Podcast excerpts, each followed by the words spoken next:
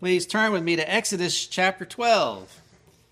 If you're thinking, well, hold up, aren't we in John? Yes. However, before we get to our text today, I just wanted to set some things up for you.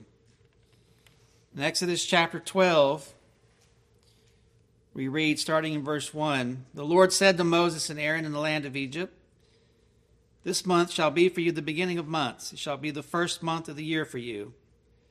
Tell all the congregation of Israel that on the tenth day of this month every man shall take a lamb according to their father's houses, a lamb for a household. And if the household is too small for a lamb, then he and the nearest neighbor shall take according to the number of persons. According to what each can eat, you shall make your count for the lamb. Your lamb shall be without blemish, a, a male year old. You may take it from the sheep or from the goats, and you shall keep it until the fourteenth day of this month, when the whole assembly of the congregation of Israel shall kill their lambs at twilight. Then they shall take some of the blood and put it on the two doorposts and the lintel of the houses in which they eat it. They shall eat the flesh that night, roasted on the fire with unleavened bread and bitter herbs, they shall eat it. Do not eat any of it raw or boiled in water, but roasted, its head with its legs and its inner parts and you shall let none of it remain until the morning. Anything that remains until the morning you shall burn. In this manner you shall eat it, your belt fastened, your sandals on your feet, and your staff in your hand, and you shall eat it in haste. It is the Lord's Passover. For I will pass through the land of Egypt that night, and I will strike all the firstborn in the land of Egypt, both of man and beast. And on all the gods of Egypt I will execute judgments. I am the Lord. The blood will be a sign for you on the houses where you are. And when I see the blood, I will pass over you, and no plague will befall you to destroy you when I strike the land of Egypt. This day shall be for you a memorial day, and you shall keep it as a feast to the Lord throughout your generations, as a statute forever. You shall keep it as a feast. Well, what we just read was the institution of the Passover feast. And do you remember the reason for it? Sons of Israel had gone down with uh, Jacob down to e- uh, Egypt, where Joseph was at. Eventually, Joseph would die along with all his brothers, but the people of Israel would grow and become great in numbers, so much so that the Bible says the land was filled with them. Then there arose a new king in Egypt who did not know Joseph. And he was afraid that Israel had become too big and too mighty and if a war had broke out, they might side against the Egyptians and fight fight them. And so they oppressed Israel. And the more they oppressed the Israelites, the Bible says the more they grew. And so the Egyptians would make slaves out of them. Then the king of Egypt asked the Hebrew midwives to kill any boys that were born. But the midwives didn't listen. And when the king found out, he ordered that every son born to the Hebrews be cast into the Nile River. Well, that eventually is going to come back and bite them in the rear. But Israel would groan because of their slavery and cry out to God for help. God heard their groaning. He remembered their covenant that he had made with Abraham, Isaac, and Jacob. And then he calls Moses to rescue the people of Israel. And that rescue would involve God bringing upon the Egyptians 10 plagues. And the final plague was the death of all the firstborn in Egypt. However, God would spare the firstborn of Israel as long as they followed Moses' instructions. And we just read those instructions. On the night of the plague, the Israelites were instructed to stay in their homes after slaughtering a lamb and placing its blood on the doorpost and the lintel. The blood was to be a sign that distinguished them from the Egyptians. And since the people were be, to be ready to depart, at a moment's notice. They were to eat the lamb quickly and be dressed and ready to go. Well, the Israelites followed Moses' instructions, and at midnight that night, Jehovah struck down the firstborn of Egypt. Pharaoh summoned Moses and Aaron in the middle of the night and ordered them to take all the Israelites and depart Egypt. The Israelites left in haste, taking their bread uh, before it was leavened, so that on the journey they had to bake unleavened cakes. And God would command Israel to celebrate this day every year. It became known as the Passover because using the verb expressed there in verse 12 in the Hebrew. God passed over the homes of the Israelites who had the blood displayed. Also, the Passover day would begin a seven day festival. We read in Exodus 12, verse 15 Seven days you shall eat unleavened bread. On the first day you shall remove leaven out of your houses, for if anyone eats what is leavened, from the first day until the seventh day, that person shall be cut off from Israel. On the first day you shall hold a holy assembly, and on the seventh day a holy assembly. No work shall be done on those days, but everyone needs to but every what everyone needs to eat, that alone may be prepared by you. And you shall observe the feast of the unleavened bread, for on this day I brought your host out of the land of Egypt. Therefore you shall observe this day throughout your generations as a statute forever. And so it was to be kept every year for all future generations. And yet, even as, as important as that event was, Israel would soon forget. In 2 Kings 23, we read that King Josiah commanded all the people to keep the Passover to the Lord your God, as it is written in the book of the covenant. Verse 22 For no such Passover had been kept since the days of the judges who judged Israel, or during all the days of the kings of Israel or of the kings of Judah. However, by the time we get to the time of Jesus, the Passover was kept more consistently. Now, in Jesus' day, Jerusalem's population was probably somewhere between 100 to 300,000 people. However, at Passover, Jews from all over the world would come to Jerusalem to celebrate this festival, and it's estimated that at least a million people would show up.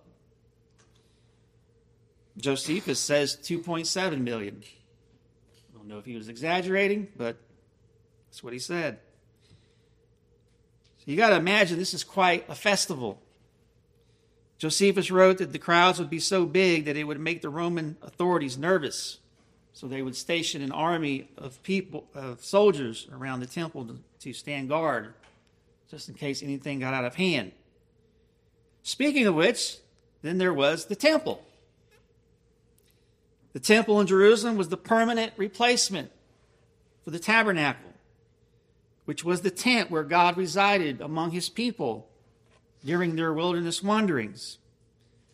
The first temple was built by King Solomon around 950 BC and was destroyed by the Babylonians. And then, after the fall of Babylon, the Jewish exiles returned and began to rebuild the temple, which was completed around 518 to 517 BC. But then Herod comes along and begins to repair it and to expand it. It sat in an area that we now call the Temple Mount, which is an area of around 35 acres. The temple itself was surrounded by courtyards. There was a court of the Gentiles, a men's court, a court of the women, and a court for the priest. And only the priest could enter the temple itself, which took up a small part of the mount. The court of the Gentiles was the court furthest away from the temple. This was the closest that any non Jew could get to the sanctuary. This temple was extremely important for the Jew, it's the center of his life. This is where heaven and earth met. This is where God manifested his glory, his presence. This is where the sacrifices were offered, where there was the atonement for sin was made, where forgiveness was received. It was also where the annual feast and the festivals took place. Again, this was literally the center of Israel's worship. And so all these Jews are not only coming to the city, but they're coming specifically to the temple. Now, I don't know if you've ever been to a big music festival, but if you have, you can probably imagine a little bit of what this was like. Just a massive crowd. And remember, they're coming to offer up their sacrifices. Josephus says at one point there are at least 256,000 lambs slaughtered for this festival in one year. But here's the thing how many of these people, especially the ones traveling in from some distance, are going to haul their animals with them on their trip?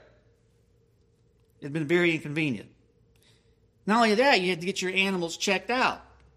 And there was a good possibility they wouldn't accept your animal. So you put two and two together. You've got at least a million people coming to town. They need animals for sacrifice. It's more convenient to sell them their animals there than it would for them to bring them. Gee, you think there's an opportunity here to make a little bit of dough? I can see the finance guy's eyes lighting up back there.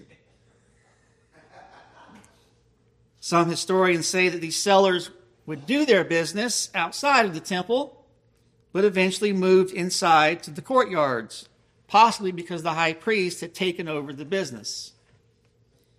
According to one commentary, it was in the outer court that the temple authorities arranged booths called the Bazaars of Annas and belonging to the family of the high priest to provide animals approved for sacrifice. But that's not all. When you bought these animals, as well as paid the temple tax, it had to be in their currency. Because most local coins were stamped with pagan uh, symbols, which was not acceptable. Some historians estimate that the exchange rate was over 10%. So, again, just imagine the scene. you got hundreds of thousands of people flooding into this city. You've got tens of thousands rotating in and out of the Temple Mount area. Thousands upon thousands of animals being sold. Hundreds of Roman uh, temple police watching on guard. You're at the temple and it's filled with all this noise from the people, from the buyers, from the sellers, from the animals. The scene had to be unbelievable. And this is the scene our Lord now steps into in John chapter 2. Verse 12. And this he went down to Capernaum with his mother and his brothers and his disciples, and they stayed there for a few days. And then the Passover of the, Jew, of the Jews was at hand and Jesus went up to Jerusalem. In the temple, he found those who were selling oxen and sheep and pigeons, and the money changers sitting there. And what was Jesus' response to seeing the money changers and the sellers? And making a whip of cords, he drove them all out of the temple with the sheep and oxen. And he poured out the coins of the money changers and overturned their tables. Obviously, Jesus was upset. In fact, it angered him to the point that he started to gather up cords, which were probably laying around. You know, these cords were used in handling the animals. Begins collecting them, makes a whip, and he starts cracking backs. Now, some of you may say, well, Jesus didn't whip any people. Right. The text says he drove all of them out with the sheep and the oxen. Well, I just can't visit Jesus doing that. Jesus loves everybody. Jesus is meek and mild, he's tolerant. Well, folks, I don't know what Bible you're reading or what Jesus you're talking about. You may be confused with Jesus down the road who makes tacos, but you're not talking about the Jesus of the Bible. And beloved, if there's only one thing you walk away with today from this text, I hope it's this. We don't get to create Jesus into our own image. We must, we must, absolutely must accept Jesus as he is, not as we, we, we want him to be. Jesus judges people. Jesus exercises righteous and holy anger. Jesus scourges people. In an earlier sermon in this series, when speaking of John the Baptist, the forerunner, we read from Malachi 3, the first of which informed us of the purpose of John's ministry. We'll listen on to what that same text says of the one for whom John prepared the way. Behold, I send my messenger, and he will prepare the way before me. And the Lord whom you seek will suddenly come to his temple and the messenger of the covenant whom you delight. Behold, he is coming, says the Lord of hosts. But who can endure the day of his coming? And who can stand when he appears? For he is like a refiner's fire and like fuller's soap. He will sit as a refiner and purifier of silver. He will purify the sons of Levi and refine them like gold and silver, and they will bring offerings in righteousness to the Lord. Then the offering of Judah and uh, Jerusalem will be pleasing to the Lord as it is in the days of old and as in former years. Then I will draw near to you for judgment. I will be a swift witness against the sorcerers, against the adulterers, against those who swear falsely, against those who oppress the hired worker in his wages, the widow and the fatherless, against those who thrust aside the sojourner and do not fear me, says the Lord of hosts. Folks, you're seeing a little taste of that right here in John chapter 2. The Lord suddenly comes to his temple to clean house in judgment. And isn't it interesting that this comes right after the miracle of the wedding? There, Jesus turns water into wine. It's a celebration. There's no doubt Jesus brought a lot of smiles to people's faces that day, and rightly so. It was the best wine. But see, for many people, they want to stop there. They want to stop reading. We love the joy, we love the smiles, we love the love. But what about the rest of chapter 2? You know, wine in Scripture is often associated with joy, but wine is also associated with something else in the Bible. Listen to this same apostle's vision of Christ at the end of Revelation. Then I saw heaven open, and behold, a white horse. The one sitting on it is called faithful and true, and in righteousness he judges and makes war. His eyes are like a flame of fire, and on his head are many diadems, and he has a name written that no one knows but himself. He is clothed in a robe dipped in blood and the name by which he is called is the Word of God. And the armies of heaven, arrayed in fine linen, white and pure, were following him on white horses. And from his mouth comes a sharp sword to strike down the nations, and he will rule them with a rod of iron. He will tread the winepress of the fury of the wrath of God the Almighty. On his robe and on his thigh he has a name written King of Kings and Lord of Lords. Beloved, you better not trifle with this Messiah. Now, without question, Jesus extends grace and mercy and love to his people. And I'm not trying to rob you of any of that joy or pleasure. But I want you to understand something. On the last day, when this Messiah cracks that sky open and descends from heaven, He's not going to descend down as a little Teletubby and pat you on the head and giggle with you and tell you everything's going to be all right, regardless of how you lived your life. Our sin is an act of treason, and it's war against this mighty king. And all who have fought against him and his word will be stunned and horrified on that day. Who do you think killed the firstborn in Egypt? Oh, hold on, Jason. Exodus 12, verse 23 says, God will not allow the destroyer to enter the houses to strike. Okay? Who sent the destroyer? Verse 12, For I will pass through the land of Egypt that night, and I will strike all the firstborn in the land of Egypt, both man and beast and on all the gods of Egypt I will execute judgments. I am the Lord.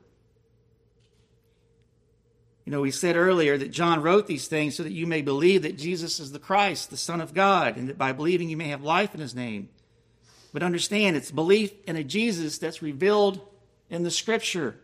All of him. It's not a Jesus that you make up in your head. It's not the idol you've invented to fit your lifestyle. And so, Jesus walks into the temple to observe the law of God in keeping the Passover, but finds these money changers and starts whipping them out, driving them out. Well, then that raises the question what exactly did he get angry about? Now, you may be thinking, well, didn't you just give us the background? Didn't you just tell us who these people were and what they were doing? Well, yes. However, if you read the various commentaries, and I'm talking about the good, solid ones, there is a little bit of disagreement as to why Jesus was angry here. Some argue that the text does not explicitly state what the money changers were doing was wrong per se, but it's because of where they were doing it. Verse 16 reads, And he told those who sold the pigeons, Take these things away. Do not make my father's house a house of trade. D.A. Carson comments there's no evidence that the animal merchants and money changers or the priestly authorities who allowed them to use the outer court were corrupt companions in graft. Jesus' complaint is not that they are guilty of sharp business practices and should therefore re- reform their ethical life, but that temple area at all. How dare you turn my father's house into a market, he exclaims. Instead of solemn dignity and the murmur of prayer, there is the bellowing of cattle and the bleating of sheep. Instead of brokenness and contrition, holy adoration, and prolonged petition, there's noisy commerce. Well, that's certainly possible. But let me tell you where I kind of fall on this. I want you to notice the contrast here. He says, There is my father's house versus a house of trade. You have turned my father's house into a different house a house of trade. And he doesn't say market, even though the idea is there. He says house twice. If you look at the Greek, it's the exact, exact same word twice. In other words, there's a play of words here from Jesus. You have made, you have changed my father's house into a house for something else. And in this house, or in this case, it's a house to make money. So what they had created was still a house. But it was no longer a house for the Father, it was a house for their trade. Beloved, everybody's a worshiper. In other words, they have exchanged the worship of God for the worship of money. And I think that's the significance of Jesus' play on the word house here. It's still a house it's still worship.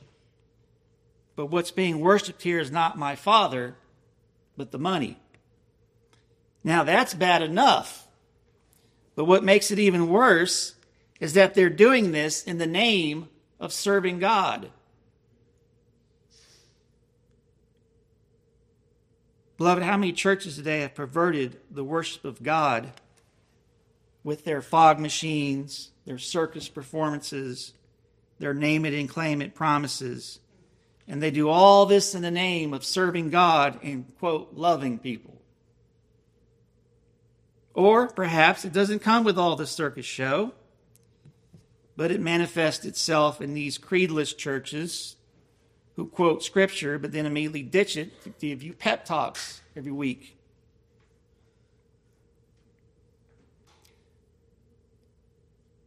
And just so you know, I'm not picking on that which is so obvious, I want to ask you, even at a church that takes this very seriously and how we do our worship, how are you preparing when you come to this place? What is your motive? Our friend Dr. John Barber said something on Facebook yesterday that kind of touches on this a bit. I thought this was good. He said the problem with delayed revival is not a lack of spiritual manifestations, people laughing, crying, wailing, tongues, rolling around, prophecies, lying in spiritual trances, and so forth, while the rest of the church has bridled the spirit in a spirit of religion. The problem is that most of God's people's lives are not in line with the Word of God as a way of life. I've heard it for years people crying for revival being lenient to the commands of Scripture because they say we're in an age of grace. And so they treat the Sabbath as, as any other day.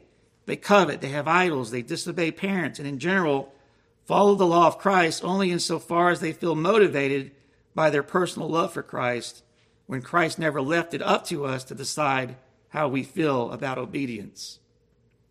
Every, and I mean every revival, was started by people seeing just how far their lives were from the plumb line of what God has told us to do. I don't care how whipped up you get at the conference to break chains that will release the spirit of revival as if, as if he's in our control. I don't care if you lay prostrate on the floor for weeks. The way to his glory is through obedience to the written text of the Bible that is profitable for life and godliness. Get off the floor, go home, and look at yourself in the mirror of the Bible, then repent and keep repenting. That is the way to revival. Amen. You know, Scripture will bring out this hypocrisy in many places with respect to the religious leaders. In Luke 16, for example, we read in verse 13 No servant can, can serve two masters, for either he will hate the one and love the other, or he will be devoted to the one and despise the other. You cannot serve God and money. And then get this the Pharisees, who were lovers of money, heard all these things, and they ridiculed him. And he said to them, You are those who justify yourselves before men, but God knows your hearts. For what is exalted among men is an abomination in the sight of God. In Matthew 23, verse 25, Woe to you, scribes and Pharisees, hypocrites, for you clean the outside of the cup and the plate, but inside they are full of greed and self indulgence. You blind Pharisee, first clean the inside of the cup and the plate, that the outside also may be clean. And then Jesus said in Luke 20, verse 46 and 47, Beware of the scribes who like to walk around in long robes and love greetings in the marketplaces and the best seats in the synagogues and the places of honor at feasts, who devour widows' houses. And for a pretense make long prayers, they will receive the greater condemnation. And Jesus looked up and saw the rich putting their gifts into the offering box. And he saw a poor widow put in two small copper coins. And he said, Truly I tell you, this poor widow has put in more than all of them. For they all contributed out of their abundance, but she out of the poverty put in all she had to live on. And then notice what followed immediately after this. And while some were speaking of the temple, how it was adorned with noble stones and offerings, he said, As for these things that you see, the days will come when there will not be left here one stone upon another that will not be thrown down. Hmm. Do you think their love of money, their idolizing of money, their greed had anything to do with God destroying the temple 40 years later? I think so. Do you think they're turning the Father's house into a house of trade played any role as to why God would level that place to the ground? The way involved they estimate around a million deaths.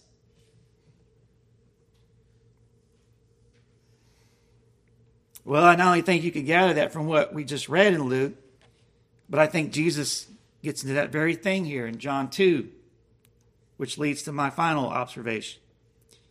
Verse 16, as he told those who sold the pigeons, Take these things away, do not make my father's house a house of trade. His disciples remembered that it was written, Zeal for your house will consume me. And so the Jews said to him, What sign do you show us for doing these things? Now, the irony here is that Jesus had already given them a sign. The sign was his cleansing of the temple. Remember Malachi 3 Behold, I will send my messenger, he'll prepare the way, John the Baptist, and then the Lord whom you seek will suddenly come to his temple. They already got a sign but couldn't see it. Where could they? I find it interesting that they would even ask that question. I mean, think about it. Imagine if someone came into this building right now, a complete stranger, walked up here, flipped this table over, and said, All right, you guys are all doing it wrong. Here's how we're going to do it. You think my response is going to be, Well, what sign are you going to show to that you can do this? What authority? No. I'm going to drop kick him off the stage and JP and Enro and Jordan are going to help me drag him out of the building. It's interesting that they didn't just brush him off completely, but they asked, What sign do you show us for doing these things? It's as if they knew something was up. Perhaps Malachi 3 came to their mind and they knew there was something going on with this guy. D.A. Carson notes if the authorities had been convinced that Jesus was merely some petty hooligan or that he was emotionally unstable, there were adequate recourses. That they requested a miraculous sign demonstrates they harbored at least a suspicion that they were dealing with a heaven sent prophet. But if so, they were asking the wrong sort of question, one that various authorities asked on other occasions. And you see this as you read on in the Gospels. Mark chapter 8, verse 11. The Pharisees came and began to argue with him, seeking from him a sign from heaven to test him. And he sighed deeply in his spirit and said, Why does this generation seek a sign? Truly I say to you, no sign will be given to this generation. And then in Luke 11, verse 29, when the crowds were increasing, he began to say, This generation is an evil generation. It seeks for a sign, but no sign will be given to it except the sign of Jonah. So, what were they really doing in asking this question? Were they genuinely seeking confirmation of something? Or were they just trying to dodge the problem? I think it was the latter. I think they knew something was up. I think they knew that what they were doing was wrong. But rather than humble themselves and repent in light of what just happened, they dodged the issue by, by asking the, that old question well, who gave you the right to do this? Beloved, have you ever done that? have you ever seen it done? I have a lot, especially with pastors. You know what you're doing is wrong. And someone calls you out on it, but you don't want to own up to it. So what do you do? You attack the person that called you out. Isn't that what we read earlier? The Pharisees, who were lovers of money, heard all these things, and what did they do to Jesus? They ridiculed him. Friends, I want to share a little tip for you, and it's not just for yourself, but even in your conversations with the outside, outsiders. Our problem, and I've said this before, isn't the lack of signs. It's not a lack of evidence. The evidence for God is all around us. We're bathing in it. That's not the problem. The problem is, is we hate God. We hate his authority. The problem is, is we have turned from him and have put other things in his place. And we don't want to be confronted with that. Recall what John told us at the beginning of this gospel the light shines in the darkness, and the darkness has not overcome it. And then verse 10 He was in the world, and the world was made through him, yet the world did not know him. He came to his own, and his own people did not receive him. Jesus knew what was in the heart. He knew they were playing games with him.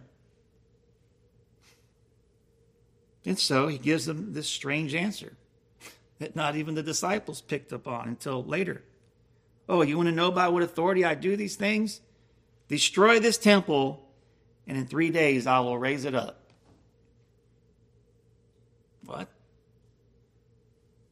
Now, I, am pretty sure if you'd have been standing there with them, you'd have thought, all right, we're standing in a temple.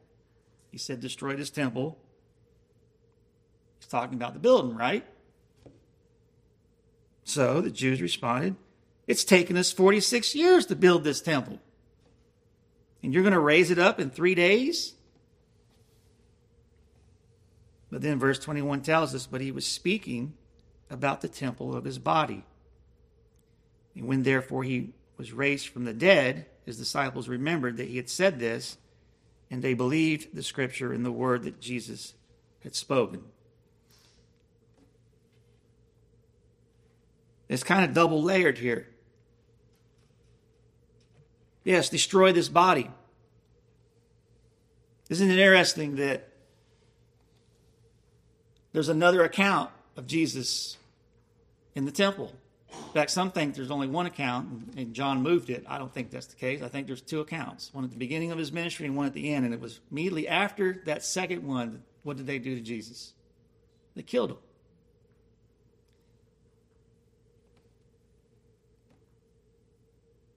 Also, I think what's going on here, if you recall, uh, Enro had mentioned in the last sermon that there seems to be some indication there's this theme of a new creation that's coming upon the scene to replace the old. One of the indicators of that was in the turning of the water into wine. Specifically, it was water that was poured into jars that were there for the Jewish rites of purification. When we go on to John 3, Jesus is going to teach Nicodemus about being born again, new creation. Jesus in John 4 is going to con- contrast himself, the living water, with the water from Jacob's well. And he's also going to contrast the worship that is in spirit and in truth with that of worshiping at Jerusalem. And here I believe you have another indicator of that theme. Destroy this temple. And yes, that temple will get destroyed. Their desecration of the temple by their idolatry led to it. They destroyed it by their idolatry. But in three days, I will raise it up. What's Jesus getting at here? I think pretty simply what he's telling us is that he is the temple. He's replacing the temple. The temple of old was a shadow of Christ. Jesus is where and in whom heaven and earth meet. That was the point. Remember John 1:14, and the word became flesh and dwelt among us, tabernacled among us. And we have seen his glory, glory as of the only Son from the Father, full of grace and truth. Jesus is where and in whom we find grace. Again, beginning, opening verses of this gospel, for from his fullness we have all received grace upon grace. For the law was given through Moses, grace and truth came through Jesus Christ. Jesus is our mediator. 1 Timothy 2 5 through 6 For there is one God, and there is one mediator between God and men, the man Christ Jesus, who gave himself as a ransom for all, which is the testimony given at the proper time. And 1 Peter 2 5 You yourselves are like living stones, are being built up as a spiritual house to a holy priesthood to offer spiritual sacrifices acceptable to God through Jesus Christ. Brian Hedges writes The original meeting place between heaven and earth was, of course, the Garden of Eden, that sanctuary garden where God's presence dwelt on earth and where God would commune with man. But through an act of disobedience, man was driven from the garden. He was driven from the tree of life. And the hope of the prophets was that another tree would come, a branch from the root of Jesse, a king, a Messiah who would restore Israel's fortunes and lead them into a bright new age where God would once again dwell with his people. And the good news of the gospel is that that day has come. Through Jesus Christ, the new temple of God replaces the old temple. Through Jesus Christ, who on the tree of crucifixion opened the way to God. Remember the veil being torn in the temple. That veil is torn. What is it saying? The way is now opened. Access is given to the presence of God. The place where heaven and earth meet is at the cross, then the empty tomb of Christ, so that through his crucifixion and his resurrection we have access to him. Need a quote. John 10, Jesus says in verse 14, I am the good shepherd. I know my own, and my own know me, just as the Father knows me, and I know the Father, and I lay my, down my life for the sheep. I have other sheep that are not of this fold. I must bring them also, and they will listen to my voice. So there will be one flock, one shepherd. For this reason, the Father loves me, because I lay down my life that I may take it up again. No one takes it from me, but I lay it down of my own accord. I have authority to lay it down, and I have authority to take it up again. This charge I have received from my Father. There's your reason. There's your authority. the Reformation Heritage Bible says Christ did not die as a helpless victim, nor was he passive in his resurrection, but he exercised his sovereignty as God to voluntarily give his life and then rise from the dead. And beloved, that's the only sign you need. Listen to Paul in Acts 17. Being then God's offspring, we ought not to think the divine being is like gold or silver or stone, an image formed by the art and imagination of man. The times of ignorance God overlooked, but now he commands all people everywhere to repent because he has fixed a day on which he will judge the world in righteousness by a man whom he has appointed. And of this he has given assurance to all. How? By raising him from the dead. Beloved, will you come to Jesus? Not a Jesus of your own making to fit your life, but the real Jesus Christ revealed in Scripture. You'll notice in verse 22 in John here, he says, When therefore he was raised from the dead, his disciples remembered that he had said this, and they believed the scripture and the word that Jesus had spoken. It's Jesus of the scripture. They are one in the same. Again, John told us at the beginning, in the beginning was the Word, and the Word was God, and the Word was God, or was with God. And so I ask you today will you come to this Jesus, his way, in his terms? He doesn't accept any other. Now, you might get ridiculed over that. You might get laughed at by your friends. But, beloved, that's the way of the cross. Interestingly, when the disciples witnessed the zeal that Jesus had for the temple and for pure worship, verse 17 says, His disciples remembered that it was written, Zeal for your house will consume me. What's interesting is that's a quote from Psalm 69. It was the words of David. And in verse 7 he says, For it is for it is your sake that I have borne reproach. That dishonor has covered my face. I have become a stranger to my brothers, an alien to my mother's sons. That's interesting. We started off with this, verse 12, after he went down to Capernaum with his mother and his brothers. John would tell us later that not even his brothers believed in him. Maybe something there. But, anyways, verse 9 For zeal for your house has consumed me, and the reproaches of those who reproach you have fallen on me. When I wept and humbled my soul with fasting, it became my reproach. When I made sack sackcloth my clothing, I became a byword to them. I am the talk of those who sit in the gate, and the drunkards make songs about me. But as for me my prayers to you, O Lord, at an acceptable time, O God, in the abundance of your steadfast love, answer me in your saving faithfulness. Deliver me from sinking in the mire. Let me delivered from my enemies and from the deep waters. Let not the flood sweep over me, or the deep swallow me up, or the pit close its mouth over me. Beloved, believe it, you will be attacked. You will be mocked. You will be ridiculed.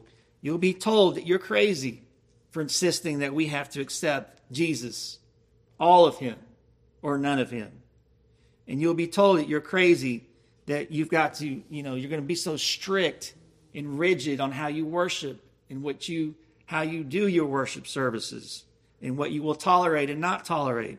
But, beloved, this is where salvation is found, and it's not found in anywhere else.